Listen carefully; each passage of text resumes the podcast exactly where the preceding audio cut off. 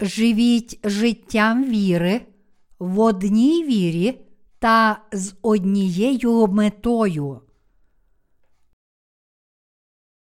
До Ефесян, розділ 4, вірші 1, 6. Отож, благаю вас я, в'язень у Господі, щоб ви поводилися гідно покликання, що до нього покликано вас зо всякою покорою та лагідністю, з довготерпінням, у любові терплячи один одного, пильнуючи зберігати єдність духа в союзі миру, одне тіло, один дух, як і були ви покликані в одній надії вашого покликання, один Господь, одна віра, одне хрещення, один Бог і Отець усіх, що Він над усіма, і через усіх, і в усіх. У сьогоднішньому читанні святого Письма апостол Павло каже, що він хоче, щоб ми мали єдину віру. Як застерігає нас Павло, всім нам слід об'єднатися в одній спільній вірі, як Божий народ. Ця спільна віра єдності є також необхідною для того, щоб ми могли вести належне життя віри. Інакше кажучи, ми можемо жити угодним Богові життям віри лише тоді, коли ми єдині в нашій спільній меті служити Господу і виконувати Його волю в нашому житті. І саме тому, що Бог хоче, щоб усі ми мали таку віру єдності, Він дав сьогоднішній уривок зі святого Письма через апостола Павла.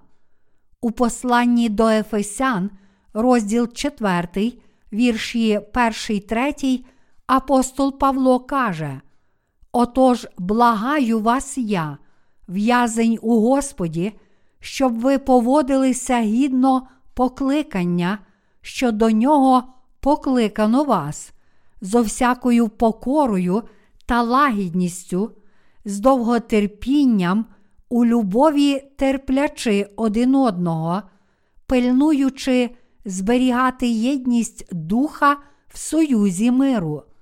Прислівник отож завжди використовується для введення твердження, яке випливає з попередньої причини або підстави. У попередньому розділі Павло пояснював, що Бог Отець вибрав нас, спас, зробив своїми дітьми і прославив в Ісусі Христі. І тепер у четвертому розділі Павло використовує прислівник отож, щоб навчити нас, що з цієї причини всі ми, віруючи у Слово Боже, повинні мати спільну віру, яка відповідає покликанню Божому, вірити в Його Слово, в послуху виконувати Його таким, яким воно є, і єднатися разом, щоб будувати церкву на догоду Господеві. Таким чином, Бог сказав нам будувати одне царство в Господі та перебувати в ньому, поки ми не побачимо Його віч навіч. Наша віра у Євангеліє води та духа єдина. Зважаючи на те, що Бог Отець спас нас через свого Сина Ісуса Христа, чи можливо, щоб у нас були різні вірування, різні цілі, різні надії? Ні, неможливо, оскільки ми отримали однакове спасіння від одного і того ж Господа, то неможливо, щоб у нас були різні цілі, або щоб ми служили різним панам. Єдина відмінність, яку ми можемо мати один від одного, незважаючи на те, що отримали однакове спасіння, це дари і таланти, які кожен з нас отримав від Господа. Більше того, оскільки кожен з нас має різні таланти для служіння Богу в різний спосіб, тим більше необхідно, щоб ми були об'єднані разом і служили Богу з однією метою. Якщо Бог дав вам служити іншим, то ви повинні служити іншим щиро. Якщо Бог дав вам навчати інших, то ви повинні старанно навчати інших.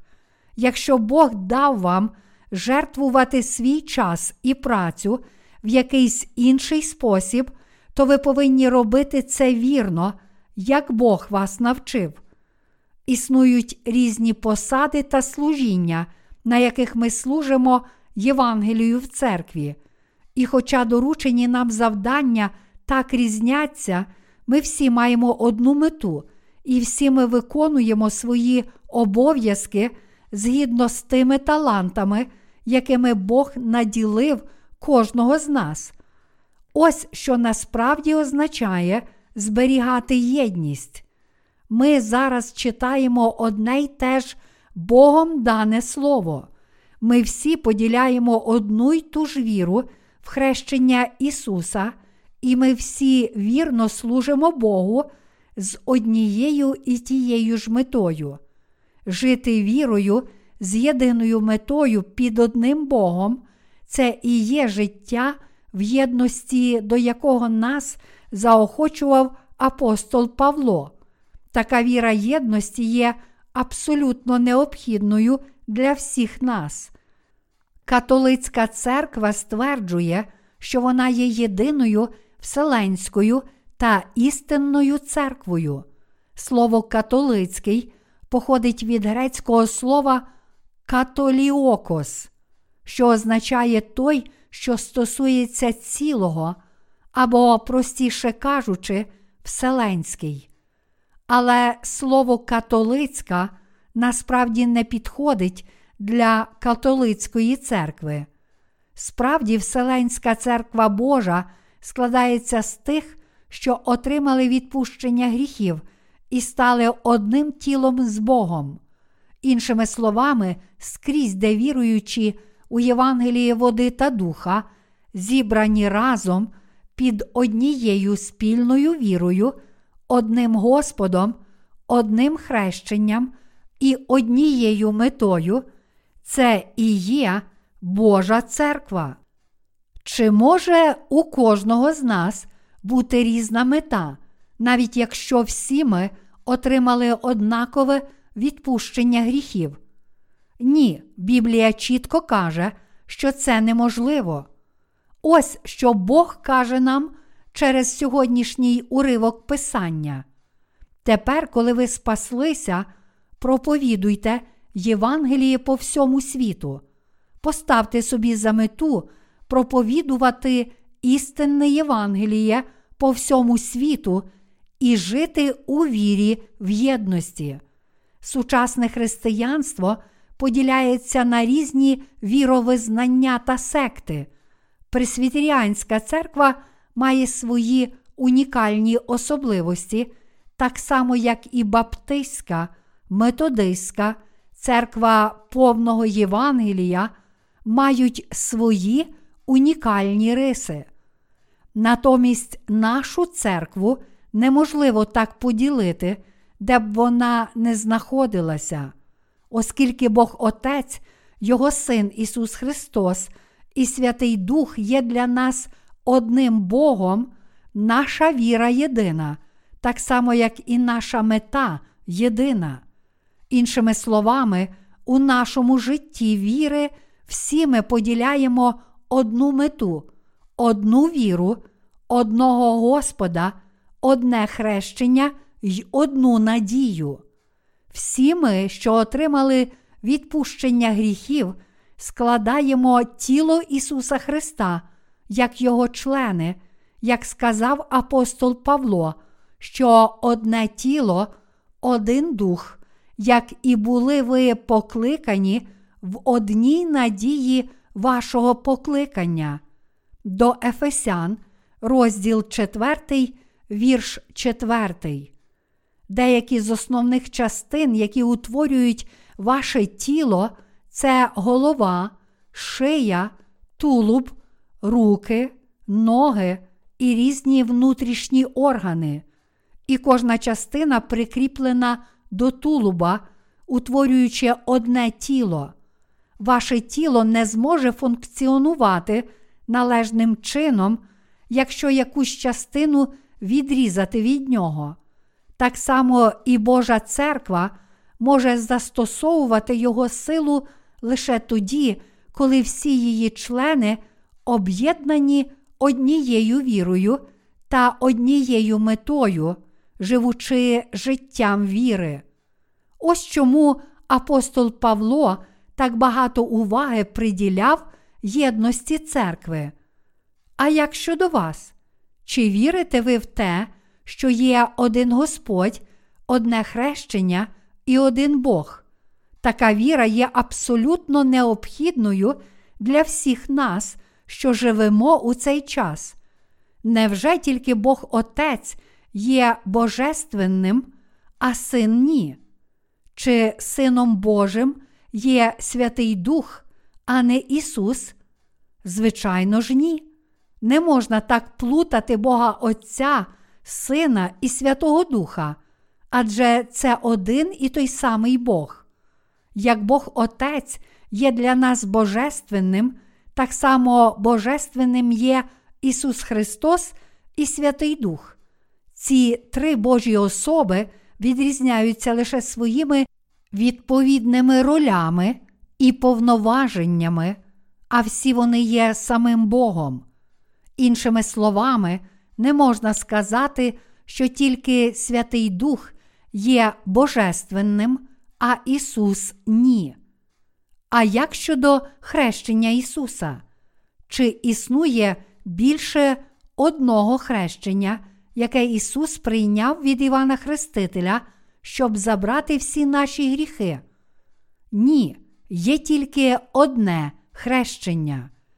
Як ми проголошували своє перше визнання віри, коли отримували відпущення гріхів, ми всі визнавали перед Господом, Ти знищив усі мої гріхи Євангелієм води та духа.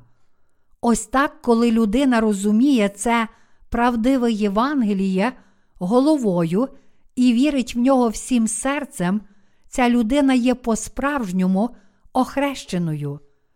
Мої браття і сестри у вірі, саме тому, що Господь взяв на себе всі наші гріхи, прийнявши хрещення від Івана Хрестителя, і поклав їх на своє тіло, Він пролив свою кров на Христі та воскрес із мертвих, тим самим спасши всіх нас. Тому є тільки одне хрещення Господнє, як і є тільки один Бог. Саме тому ми хрестимося на знак нашого спасіння, на знак того, що ми спаслися, повіривши у Євангеліє води та духа. Іншими словами, ми приймаємо хрещення, щоб сповідувати нашу віру в те, що Господь спас нас, взявши на себе всі наші гріхи у своєму хрещенні, померши на Христі та воскреснувши з мертвих. У нашій церкві на літньому навчальному таборі підготовки учнів хрестяться новоспасенні святі з усієї Кореї. Наші пастори покладають руки на голови цих нових святих, занурюють їх цілком у воду, а потім піднімають з води. Чому ці нові святі хрестяться саме так? Вони приймають таке хрещення через занурення на знак своєї віри, на знак своєї віри в те, що Господь взяв на себе всі гріхи всього людського роду, охрестившись від Івана Хрестителя. Коли Іван Хреститель поклав руки на голову Ісуса в річці Йордан, Він взяв на себе всі гріхи світу, подібно до того, як первосвященник Аарон клав річні гріхи ізраїльтян на козла відпущення в день очищення. Левит, розділ 16, вірші 20, 22.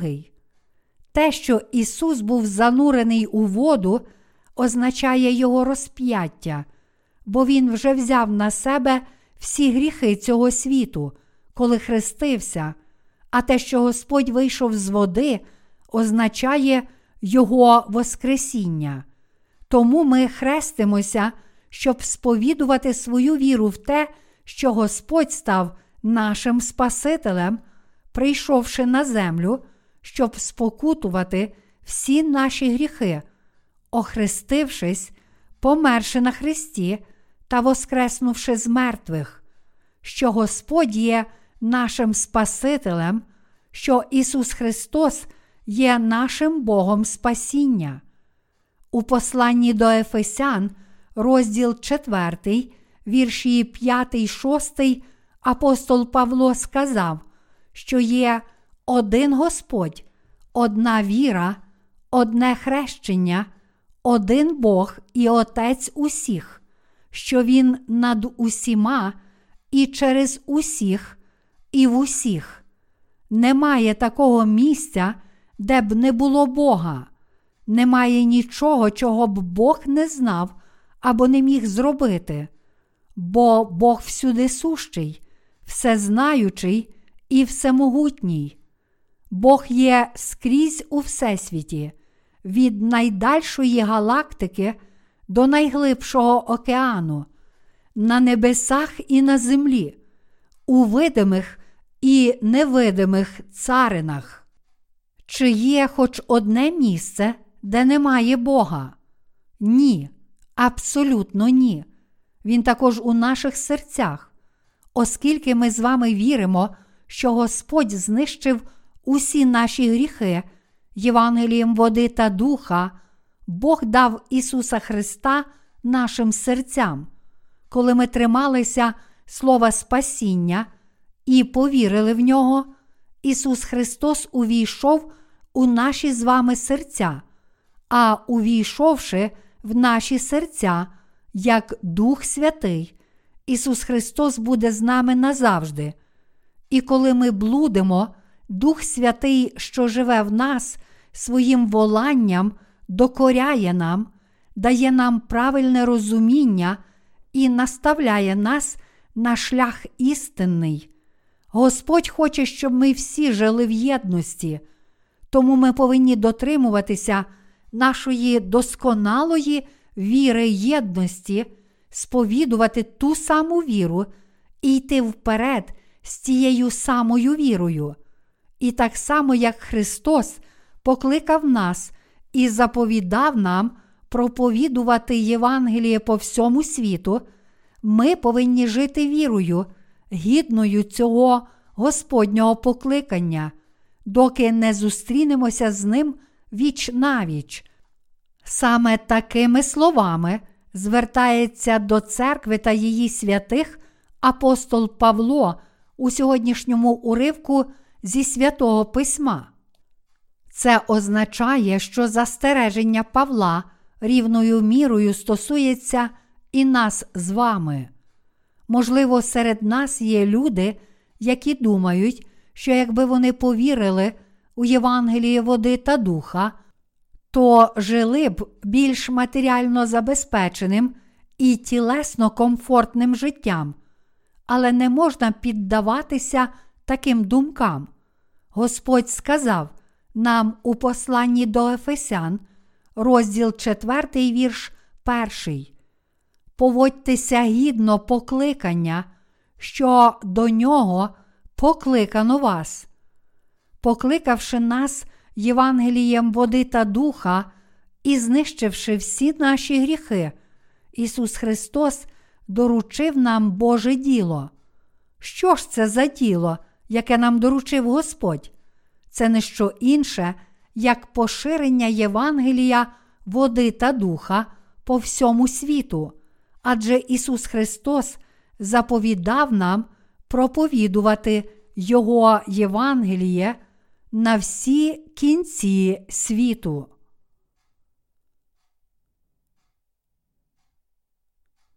Є люди, які не підкоряються волі Христа навіть після отримання відпущення гріхів.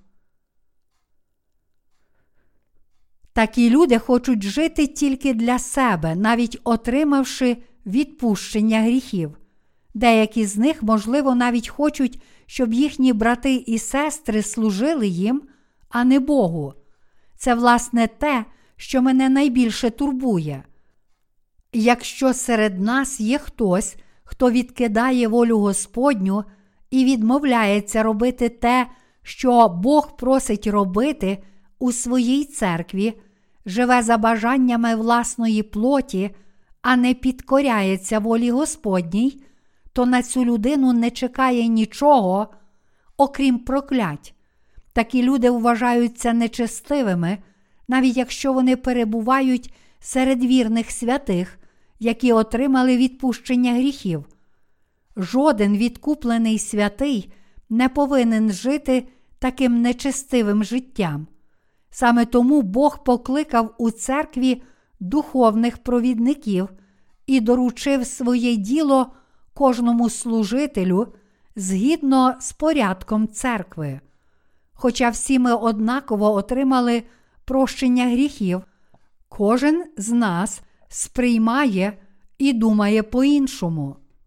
Однак, незалежно від нашої зовнішності та особливостей, Бог дивиться на те, чи підкоряємося ми Його Слову в послуху і обирає тих з нас, чиї серця праведні, та здійснює через них своє діло. В одній з наших філіальних церков був пастор, якому була нестерпна сама думка про те, що прихожани відкрито кладуть пожертви в скриньку для пожертв. Йому набагато більше подобалося, коли святі приносили йому свої пожертви приватно або просто дарували йому якісь подарунки. Він також надавав привілеї тим членам церкви, які були приємні йому особисто. Натомість усі, які робили фінансові внески на церкву, викликали у цього пастора глибоке обурення і неприязнь. Чим це пояснюється? А тим, що, хоча цей пастор і був серед відкуплених святих, насправді він не вірив у Євангеліє води та духа, а тому просто намагався задовольнити власну жадібність. Навіть серед святих, які отримали прощення гріхів у своєму серці, повіривши у Євангеліє води та духа, все ще можуть бути люди, які задовольняють власну жадібність і раціоналізують свої тілесні думки, видаючи їх за духовні. Я дуже добре знаю, що маю багато недоліків, тому я тим більше вдячний, що Господь покликав таку нікчемну людину, як я. І саме тому я так вдячний, що, незважаючи ні на що, живу в послуху Господньому Євангелію. Господь не тільки відпустив нам усі наші гріхи, але й покликав нас до Божої церкви і довірив нам своє діло поширення Євангелія по всьому світу. І саме тому ми продовжуємо сумлінно виконувати свої священничі обов'язки в послуху Господу, давши нам відпущення гріхів, щоб ми служили Євангелію, Бог довірив нам свою працю, будувати Його церкву і проповідувати Його Євангеліє.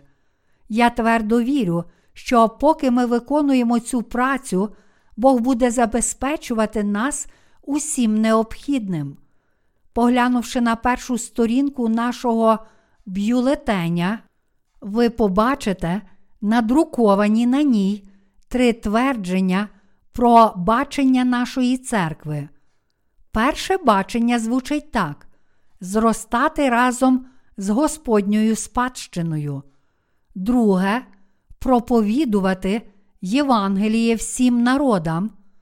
І третє бути терплячими і мати надію. Це ті бачення, які наша церква прийняла від самого початку. У нас є бізнес, який ми ведемо, щоб забезпечити фінансові ресурси для підтримки євангельського служіння. Що було б, якби ми не займалися цим бізнесом? Чи змогли б ми, як і раніше, служити Євангелію? Ні, це було б неможливо.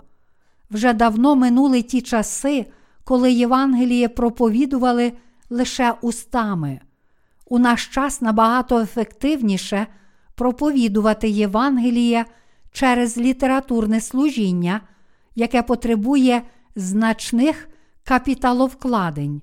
Тому для цього літературного служіння необхідні фінансові ресурси. Що було б, якби ви взяли в руки величезний хрест і вийшли на вулицю з криком? Хто вірить в Ісуса Христа, той потрапить до раю, а хто не вірить, той піде до пекла. Ви б не тільки дратували всіх навколо, але вас могли б навіть заарештувати за порушення громадського порядку. Навіть якщо хтось і повірить в Ісуса через такий немудрий метод євангелізації, то очевидно, що ця людина не буде по-справжньому спасенною, адже людина спасається тільки тоді, коли вона як слід знає і вірить в Ісуса Христа, але ніколи лише релігійною вірою в Ісуса Христа. Господь сказав: набувайте друзів собі від багатства неправедного. Луки, розділ 16, вірш 9. Тому ми повинні зростати разом з Господньою спадщиною. Це означає, що замість рости поодинці всім нам слід підтримувати євангельське служіння в єдності, успішно ведучи свій бізнес і вірно проповідуючи прекрасне Євангеліє в нашому житті. Ми видаємо наші євангельські книги з надією поширювати це істинне Євангеліє, води та духа по всьому світу, а щоб друкувати ще більше книг і ділитися ними з усіма бажаючими по всьому світу, ми повинні продовжувати набувати собі друзів від багатства неправедного. Саме тому ми старанно ведемо свій бізнес, тому ми повинні зростати разом з Господньою спадщиною у Божій церкві. Божа церква належить Господу. Отже, процвітання церкви це наше власне процвітання, а всяка невдача церкви це наша власна невдача. Успіхи і невдачі церкви залежать не від якоїсь окремої людини, але від усіх нас. Поки церква рухається в правильному напрямку, ми всі разом обов'язково будемо процвітати. Тоді ми всі зможемо вести ще яскравіше життя в Божій церкві, отримуючи його рясні благословення та проповідуючи Євангеліє кожному народу. У своїх думках ми можемо замислюватися над завданням, яке стоїть перед нами, міркуючи, як ми зможемо проповідувати Євангеліє води та духа такій великій кількості людей по всьому світу. Адже навколо нас вже є багато людей, які ще не отримали відпущення гріхів. Тому ми можемо подумати, що навіть якщо б ми хотіли проповідувати Євангеліє води та духа тільки тим, хто живе навколо нас у нашій країні, ми не змогли б цього зробити за наше життя. Тоді здавалося б, що проповідувати Євангеліє по всьому світу ще складніше. Але Господь не сказав нам проповідувати Євангеліє тільки тим, хто нас оточує. Він сказав: Тож ідіть і навчіть всі народи. Матвія, розділ 28, вірш 19. Всім нам слід прийняти цю заповідь Господню і з вірою йти за ним. Звичайно, проблема в тому, що для нас великою спокусою є обмежити наше євангельське служіння лише нашим найближчим оточенням і раціоналізувати це тим, що проповідь Євангелія, води та духа по всьому світу тягне за собою багато жертв, а в нашій людській природі є бажання жити матеріально комфортно, купити більший будинок, їздити на кращому авто та насолоджуватися всіма благами, які може принести матеріальне процвітання. Також в нашій людській природі є прагнення до схвалення з боку суспільства, і тому ми можемо захотіти зайнятися благодійністю замість проповідувати Євангеліє. Але це лише наші власні плотські помисли, бо Господь чітко і недвозначно сказав нам проповідувати Євангеліє по всьому світу. Тому всім нам абсолютно необхідно ніколи не йти на жодні компроміси з власними тілесними думками, а натомість перебувати в Господі та бути витривалими в терпінні і надії, щоб служити Євангелію. Іншими словами, ми повинні проповідувати Євангеліє води та духа кожному народу з наполегливістю аж до дня другого пришестя Господа. Як було б чудово, якби Господь прийшов уже сьогодні. Цей теперішній світ з кожним днем стає все темнішим і темнішим, і це може означати лише те, що день другого пришестя Господнього наближається. Кінець цього світу вже неминучий. Ви все ще вважаєте, що кінець світу ніколи не настане? Років десять тому я проповідував у своїх проповідях, що цей світ ставатиме все гіршим і гіршим. Можливо, тоді ви відмахнулися від мого попередження, але зараз ви вже не можете так легко від нього відмахнутися. Цей світ надто хиткий, щоб не сприймати його неминучу загибель серйозно. Як і говорив Бог, цей світ зараз перебуває у вільному падінні. Настав час, коли все має здійснитися саме так, як було пророковано в Біблії. Тому ми повинні бути витривалими в терпінні та наполегливими в надії. Мусимо зносити всі труднощі з довготерпінням і надією, щоб служити Євангелію. Тож давайте всі триматися надії, що Господь повернеться, щоб забрати нас, і що ми будемо жити славним життям у Царстві Небесному, як і обіцяв нам Господь. В очікуванні цих чудових подій, які незабаром відбуватимуться на наших очах, давайте всі разом жити вірою.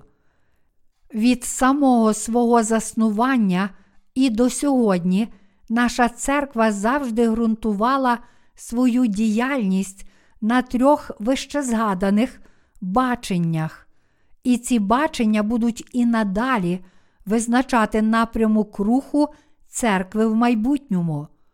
Кожного разу, коли починається новий рік, деякі працівники служіння часто просять мене визначити новий напрямок для церкви, кажучи мені. Тепер, коли новий рік не за горами, Ми хотіли б, щоб ви визначили напрямок роботи для нас. Ми хочемо, щоб ви визначили напрямок для нас. Ми напишемо про це в нашому церковному бюлетені. Але мета, до якої всім нам слід прагнути до дня повернення Господа, ніколи не змінюється. Як наша мета не змінюється щохвилини, так і ми завжди будемо рухатися в одному напрямку, окресленому трьома баченнями, написаними в нашому бюлетені для прихожан, зростати разом з Господньою спадщиною, проповідувати Євангеліє всім народам, бути терплячими і мати надію. Бог дав нам і серце, і віру, щоб жити таким баченням. Ми ніколи не повинні підривати дану нам Богом віру єдності. Сам Бог створив нас одним цілим, прийняв нас як свій народ, сформував нас в одну церкву і одне тіло, і тому ніхто з нас ніколи не повинен вносити розбрату в ту єдність, яку нам дав Бог. Бог чітко сказав нам у сьогоднішньому уривку із Писання, щоб ми намагалися зберігати цю єдність духа. Той самий принцип застосовується і до бізнесу, який ми ведемо для підтримки євангельського служіння, замість піддаватися самозаспокоєнню і намагатися раціоналізувати себе власними плотськими думками, ми повинні дивитися далеко вперед і з вірою працювати для праведного діла. Інакше нам довелося б закрити ті бізнеси, які ми ведемо для підтримки євангельського служіння. Але якщо ми в єдності визначаємо свій напрямок, то всі проблеми, з якими ми стикаємося, будуть вирішуватися мудро, якими б вони не були. Ми також повинні бути вірними в очах Божих. Якщо ми будемо вдаватися до ситуативних рішень для вирішення нагальних проблем, що постають перед нами, то з часом зіткнемося з набагато більшими проблемами і не зможемо досягти важливіших цілей. Тому ми повинні присвятити все своє серце і звернути пильну увагу на справу Господню, якою б вона не була. Саме вірних Господь благословляє і дає віру та мудрість для процвітання. Саме тоді, коли ми живемо вірно для Євангелія, Бог допомагає нам мудро долати всі наші перешкоди, бо Він хоче поширити Євангеліє по всьому світу. Бог довірив нам завдання проповідування Євангелія по всьому світу. Саме тому ми живемо з єдиною метою проповідувати Євангеліє по всьому світу. І саме тому Бог так благословив нас, щоб ми процвітали у всьому, бо Він задоволений нашою рішучістю жити для Його Євангелія. Сказавши нам підготувати все, Бог благословив нас на процвітання. Жодне Слово Боже, записане в Біблії, не було сказане тільки людям в ті часи, але кожне слово звернене і до нас. Отже, ми знаємо, що єдино правильним для всіх нас є зберігати єдність духа і поступати належним чином, щоб бути гідними нашого покликання, отриманого від Господа. Тому ми повинні ставитися один до одного зі смиренням і розумінням, зносити один одного з довготерпінням і любов'ю та намагатися зберігати єдність духа в узах миру до дня другого пришестя Господа. Всі наші фінальні церкви в Кореї служать Євангелію води та духа в єдності, і наші колеги з усього світу також служать Євангелію в єдності. Дуже важливо, щоб ми завжди поводилися так, щоб бути корисними для поширення Євангелія, води та духа. Ми з вами повинні поставити за мету свого життя поширення Євангелія і прийняти рішення служити Євангелію у своєму житті. Той, хто прагне задовольнити лише свої егоїстичні інтереси, є мізерною людиною. Натомість той, хто дбає про свою націю, своїх співвітчизників, людей в усьому світі, є людиною з широким кругозором. Ми з вами прийняли своє покликання жити саме як такі далекоглядні люди. Проповідувати Євангеліє по всьому світу це те, чого повинна прагнути в житті кожна далекоглядна людина. Тому ми повинні виконувати цю працю до останнього подиху. Я впевнений, що ви знаєте це краще, ніж будь-хто інший. Якщо ми з послухом будемо виконувати волю Божу і Його бачення, то Бог без сумніву буде задоволений нами і поблагословить всіх нас. До сьогоднішнього дня я стикався з незліченними труднощами у своєму житті, і я знаю з власного досвіду, як мені доводилося долати їх з вірою. Я також добре усвідомлюю, що мушу вести таке життя віри і в майбутньому. Водночас я маю повну впевненість, що шлях, який нас чекає, не завжди буде важким, бо Господь допомагає нам і благословляє нас, щоб ми всі були здатні жити однією вірою, одним серцем і з однією метою. Коли ми проповідуватимемо повне Євангеліє води та духа по всьому світу, на цій землі настане тисячолітнє царство, як і обіцяв нам Господь, і ми всі будемо працювати в цьому царстві тисячу років. Надія перемагає страх у наших серцях, бо ми віримо, що Господь здійснить нашу мрію.